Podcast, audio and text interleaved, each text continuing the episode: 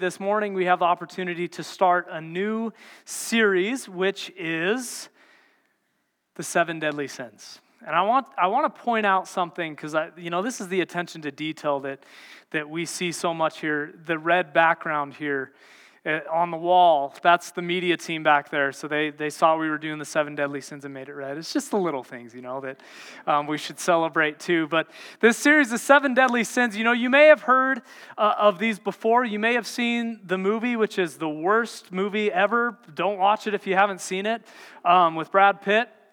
But uh, this actually comes from the fifth century. This, this is a thousand year old list of seven deadly sins, a collection of destructive sins. And so we're going to talk about uh, what these are, but I want to talk about more foundationally what sin is, because we talk a lot about sin, uh, but we don't define it all the time. And so we're going to define it just so we're all on the same page this morning. A sin, most simply, is going our own way instead of God's way. Okay, that's, that's the most simple definition of what a sin is. It's choosing our own way instead of God's way. We, you think back to Adam and Eve, right? In the Garden of Eden. They chose their own way instead of God's way. But sin is so much deeper and more complex than just that. So we're, we're, we're going to talk a little bit more about what it is. It, you know, generations before us viewed sin not as just kind of breaking God's rules or disappointing God, but they viewed it as a destructive lifestyle of habits and choices that if, if you go down that path, you're literally going to ruin your life. I mean, we today have kind of normalized sin in our society. We even celebrate Las Vegas, right? All that, you know, that's Sin City, right? We celebrate that. What happens in Vegas stays in Vegas. That's not true at all, if you didn't know. But, um, but sin is, is a big, big deal. And we minimize it so much in our society.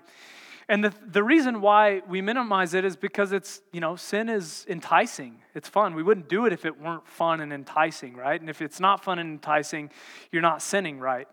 Um, that was supposed to be a joke. Uh, sorry, sorry. But sin can be attractive. It, it, draws, it draws us to it because what sin does is it takes good things and it distorts them and perverts them. So, what we think it's going to do, what we think it's going to bring us, it actually doesn't deliver on that long term. And sin isolates us.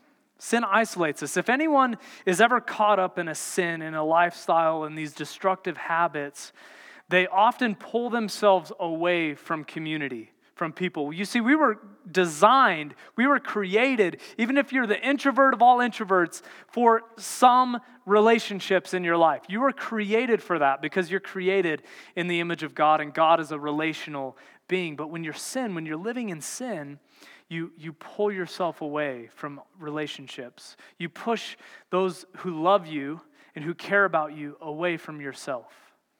This is what sin does. And this ultimately, what we need to understand about sin is that the solution to our sin, the fix for our sin, begins with God and ends with God. The solution is not up to us pulling up our bootstraps and being a good person and doing good things because for every good thing you do, you're going to do something bad. And so if you're weighing the scales, we're always we're never going to do enough good things to weigh outweigh the bad things. And this is what we're going to find out in this series as we look through uh, this these seven deadly sins. So here's the list. We got pride, envy, gluttony, greed, sloth, and lust. And I'm not going to tell you what order we're going to go in so that you uh, mark not to come that week. but this morning, we're going to talk through, I think, one of the fundamental foundational uh, sins, which is pride. We're going to talk about pride this morning. And really, what we're going to see is that at a certain level, all of these sins affect us. Maybe some more than others, but they all have an effect on our lives. And at a certain level, I hope if, you, if you're a Christian, that your sin bothers you. I hope that you're bothered by your sin, that you're not just justifying it like, like the world does with sin, that you're bothered by it and you want to find out something to do with it. So, we're going to look at how to overcome pride this morning. And we're going to do that by looking to the Bible and pulling out three foundational truths, okay? This is the first one. It's that pride is a false pathway to self worth. Pride is a false pathway to self worth, making it something we try to build on the basis of our own goodness. Now, I want to be 100% honest with you this morning, 100% transparent. This is kind of embarrassing to admit, but I think I'm better than a lot of you. Like, really, I do. I think I'm better than you. Like when I'm driving on the road, I think I'm in the top 10% of drivers, right? I, am everyone else is lower. I don't care where you guys are, but I know that I'm in the top 10%.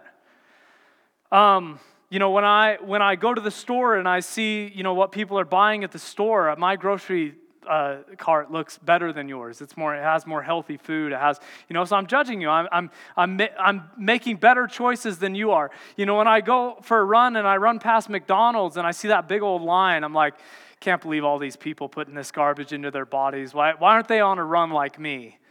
And then later, when I'm in line at McDonald's to get some food, I'm judging the runner going by because I already ran. So I've earned this. I've deserved this, right? I hope you know that I'm, I'm joking. But I do think that. I think all of us do at a certain point. We, we, we think that, oh, I'm better than this person because of this, because of this. Because we want to build our self worth on the basis of our own goodness.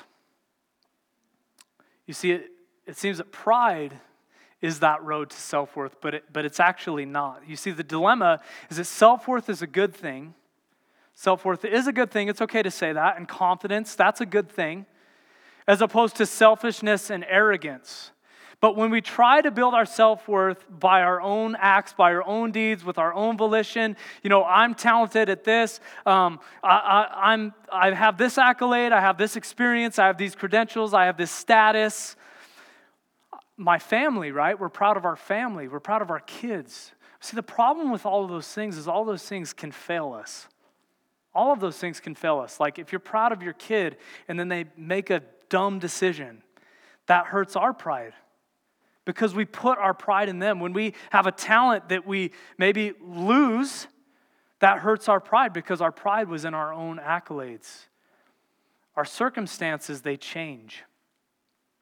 This is what Proverbs said. When you look up pride in the Bible, it, you're probably going to come to this verse. Pride goes before destruction, and haughtiness before a fall. Now, this word pride it could be translated arrogance, and this word haughtiness um, we use in our everyday language, right? We always use that word.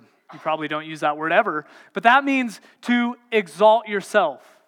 To exalt yourself. So when you're arrogant, that's going to lead to destruction. When you exalt yourself, that's what's going to happen right before you fall off the pedestal that you put yourself on. And when we think of this, um, biblically speaking, often I think of David and Goliath, right? David and Goliath is the, is the perfect story that describes pride goes before destruction because you have, you have Goliath, this giant, and, and you have David, this youngest of his brothers, and this small guy, right? Like Goliath, for Goliath, victory was assured. There was no doubt. He's taunting David. He's saying, David, why, why would you send this before me?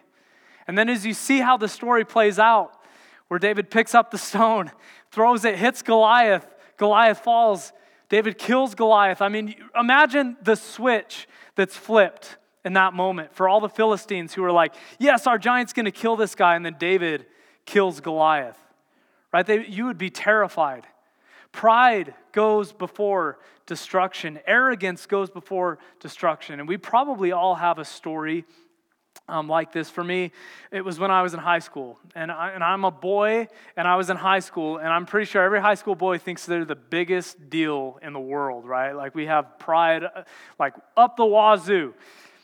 But I, I ran track, and um, I was on the 4x4 team. It's a relay team where you run one lap around the track and you hand off the baton. And we had not lost a race the entire year in the whole state. We, we won every single race, we had beat every single school. We won region and then we get to state. And like we're walking in there, like to the state meet down at BYU, and we're like, yeah, We are who we are, right? Like, we're thinking everyone's looking at us. No one was looking at us, by the way, but we thought they were. But we get there, we go through the prelims, we win the prelims, we have the best time, and then we get to the, to the final. And we end up losing by one tenth of a second in the end.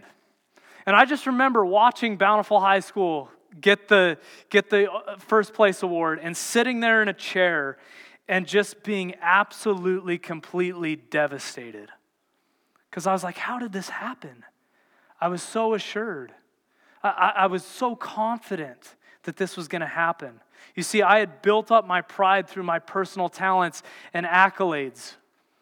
And ultimately, that led to my fall, to the destruction. Now, this is kind of a funny example, right? We all have things like that, but this can happen to us spiritually. And this is really dangerous. You see, Jesus, it was so dangerous that Jesus told a story about it. It says in Luke 18, 9 and 10, then Jesus told this story to some who had great confidence in their own righteousness and scorned everyone else. So, prideful people. Two men went to the temple to pray.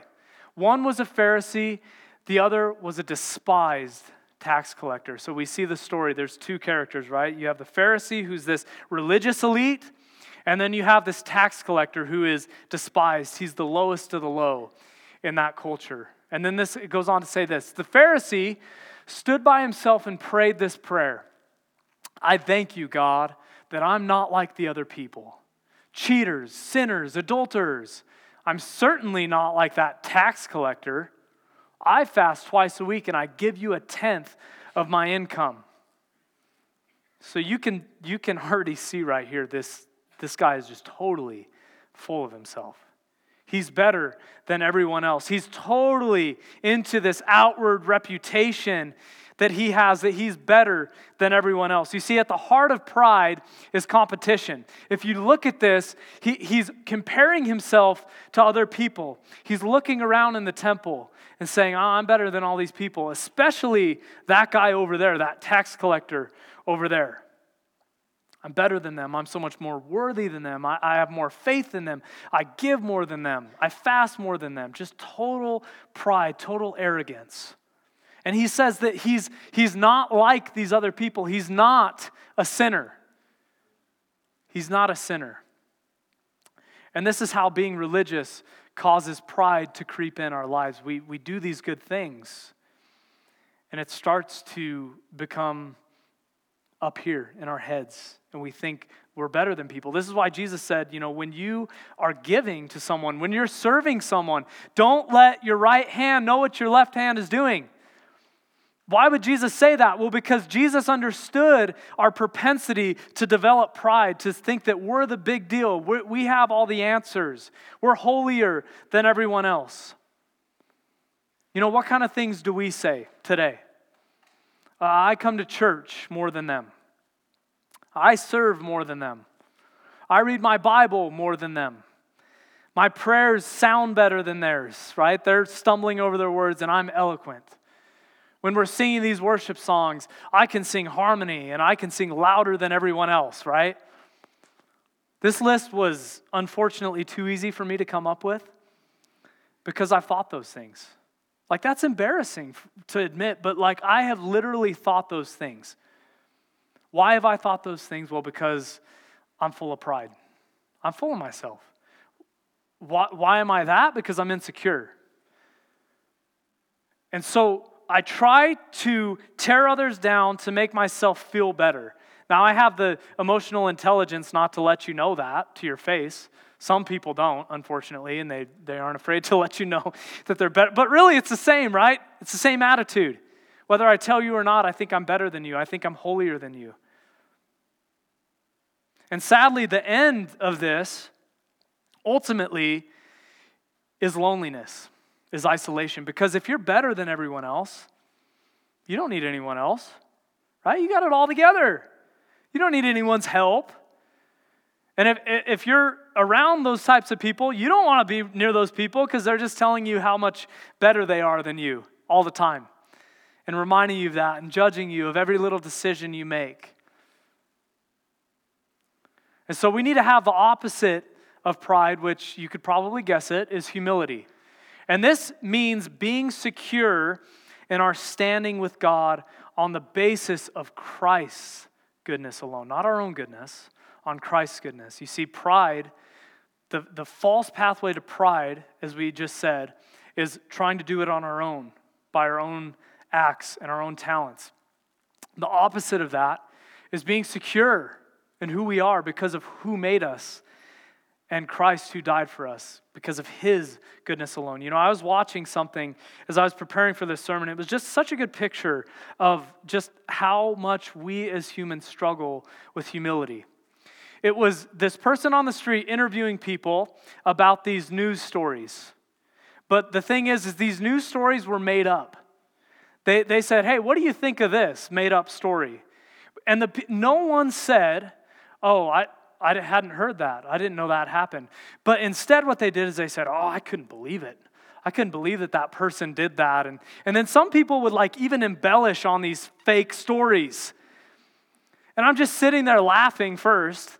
And then the laughter slowly went away and it, it became more real that it's like people are so egotistical and prideful, they can't even say that they don't know. Oh, I hadn't heard that.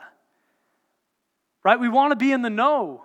We, we want to we, if we feel like if we're not in the know, you know, our pride goes down, and in a sense, it kind of does. But for these people embarrassing themselves on national TV, now we all know that the stories are fake and everything like that. And it's just that's how we are. We just want to show everyone that we know, that we're in control by our own goodness, by our own thoughts and intelligence. Let's jump back into this story that we're looking at, that Jesus, as he finishes up, he says, But the tax collector stood at a distance and dared not even lift his eyes to heaven as he prayed. Instead, he beat his chest in sorrow, saying, Oh God, be merciful to me, for I am a sinner. You see the difference here. The Pharisee said, I'm not like these people, I'm not like a sinner. And you know what? The tax collector agrees with him. He is a sinner, he has made mistakes. But while the Pharisee is so focused on this outward uh, things that he does, he cares about what people think. This tax collector can't even lift his eyes toward anyone. The Pharisee's looking around the place, measuring everyone up against himself. This tax collector goes in there broken, admits that he's messed up, asks for God's mercy, admits that he's a sinner in need of God's grace. You know, he knows he's not better than people. He knows how broken he is. If you know anything about tax collectors in the first century, it was like the most crooked uh, thing that you could do. A lot of them cheated people out of money. If the tax was this, they would tell them it was this so that they could keep the difference, right? Like they, they were not great people. And this guy knows it. He, and he's not afraid to admit that he doesn't have, have it all together. And ultimately, as the story comes to an end, Jesus says, I tell you, this sinner, not the Pharisee, return home justified before God. For those who exalt themselves will be humbled, and those who humble themselves will be exalted. You know, this word justified, it means made innocent. It means that, that the tax collector who was broken, who was admittedly a sinner, who didn't have it all together, went home innocent, whereas the Pharisee didn't.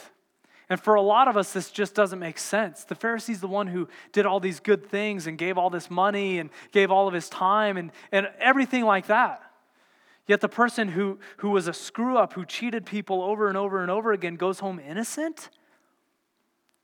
That doesn't make sense to us. But Jesus says this at the end. He says, Those who um, humble themselves will be exalted, those who don't will be humbled.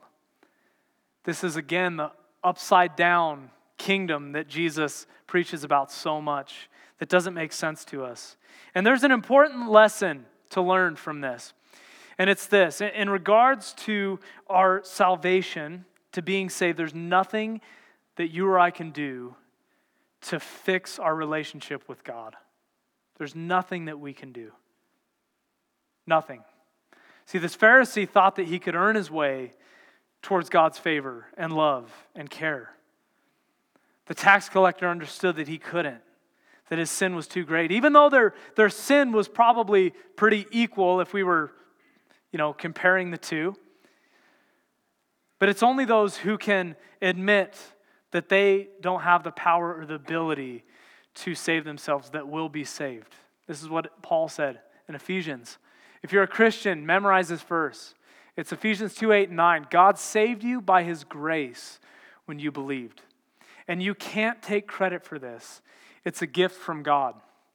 Salvation is not a reward for the good things we have done, so none of us can boast about it. What a great verse. This Pharisee who is trying to earn his way toward God's love, toward God's favor, could never do enough. Because what this verse doesn't say is God saved you by your effort and your works.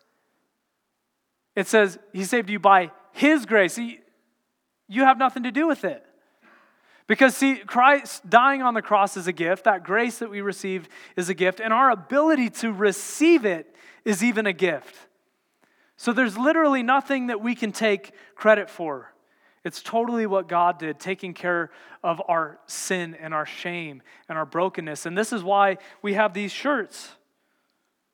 Sinners welcome, right? Because if you can't admit that you're a sinner, that you don't have it all together, then really you don't have the humility that it's going to take to have a relationship with God.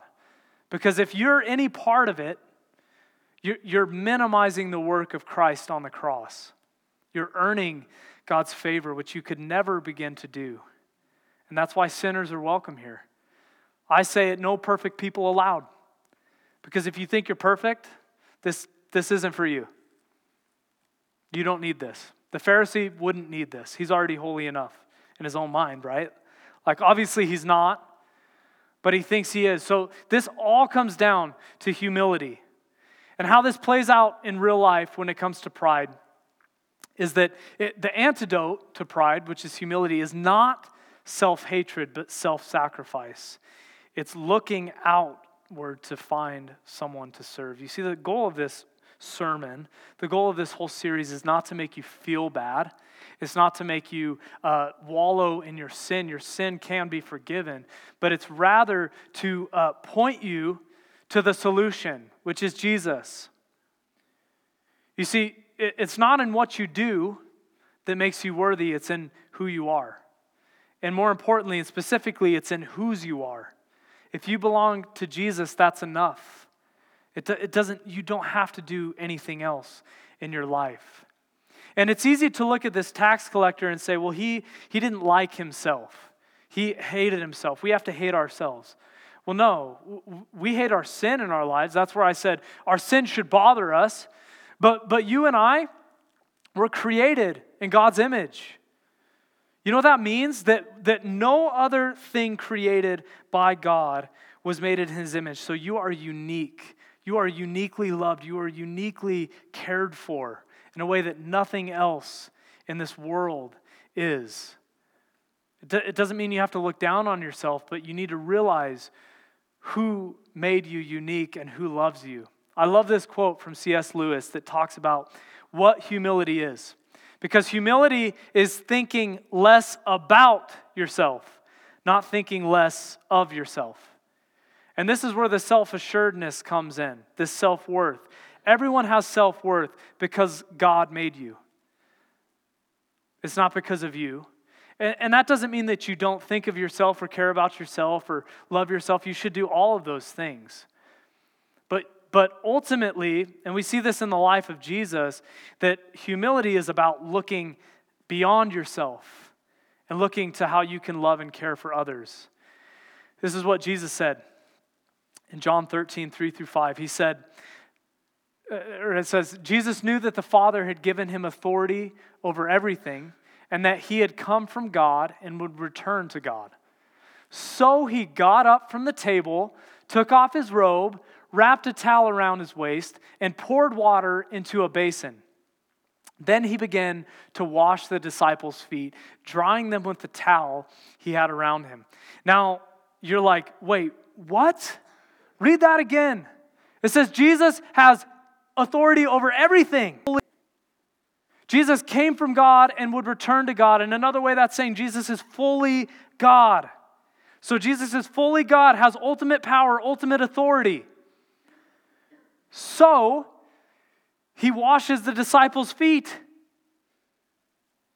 That doesn't make sense, right? I mean, right? Like we would think that, so Jesus sat on his throne and ruled with an iron scepter because he was worthy, right?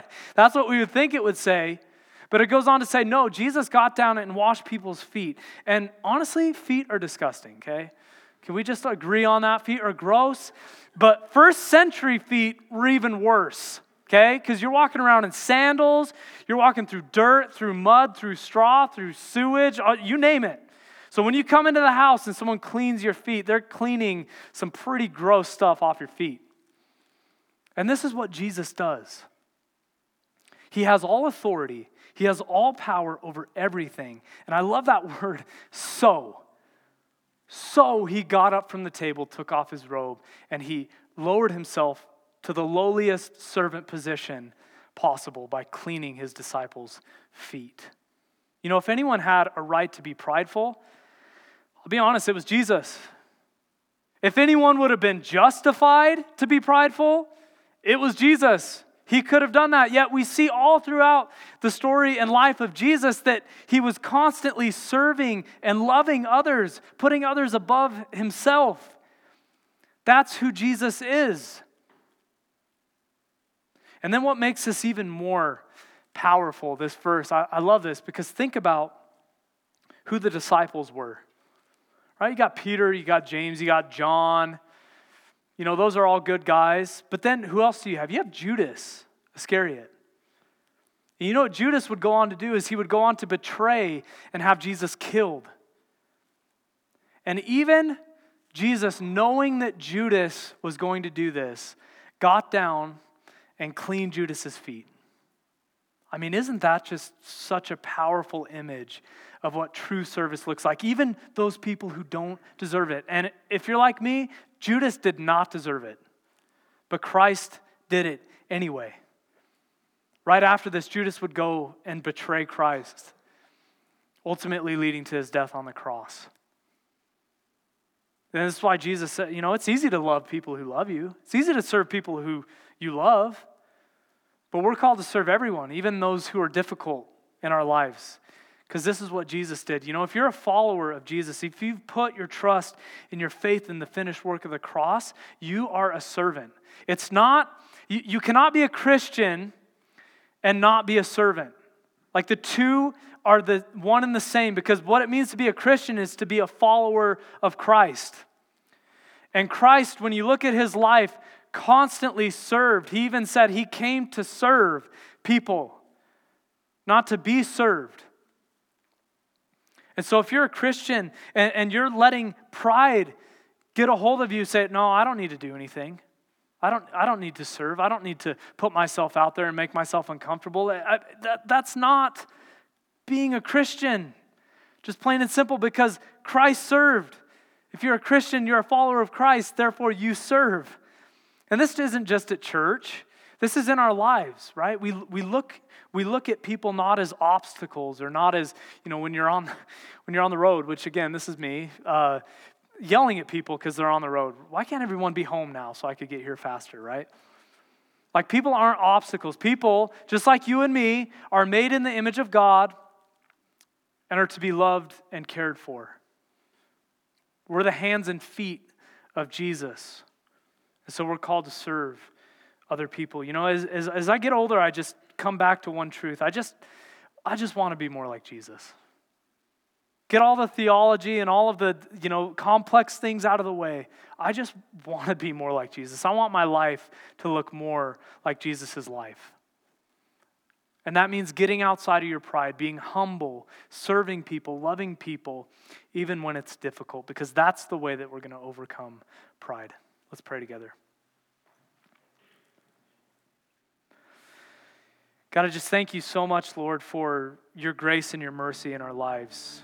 God, even when we have these thoughts of superiority or arrogance or whatever it is, God, whatever sinful thoughts we have, Lord, you, you know us perfectly. God, you have grace that's, that's so more, so much more than we could ever understand or ask for. And it's way more than we deserve. God, we deserve to pay for our sin, yet you sent Jesus to do that on the cross. And for that, we thank you. We thank you for doing what we couldn't do, what was impossible for us to do, because God, everything through you is possible. And I pray, God, that if there's people out here who are struggling with sin in their lives, God, struggling how they view people, I know I do often, Lord. I just pray that you would help me to see, God, first and foremost, what you've done for me through your Son on the cross. God, who I am in light of that. And that, God, that would lead me to love others in my life. That I would shine your light, not exalt myself, but that I would exalt you. God, I pray for anyone in here who hasn't experienced that love and that grace and that mercy that you freely give. Live up to a certain standard, that they would stop comparing themselves to others, God, because that's not what it's about. It's about what you've done. God, so we thank you for the cross. We thank you for Christ. I pray that as we go from here, that our lives would be a reflection of who you were, of servanthood, of selflessness, and of love. And we pray these things in Jesus' name.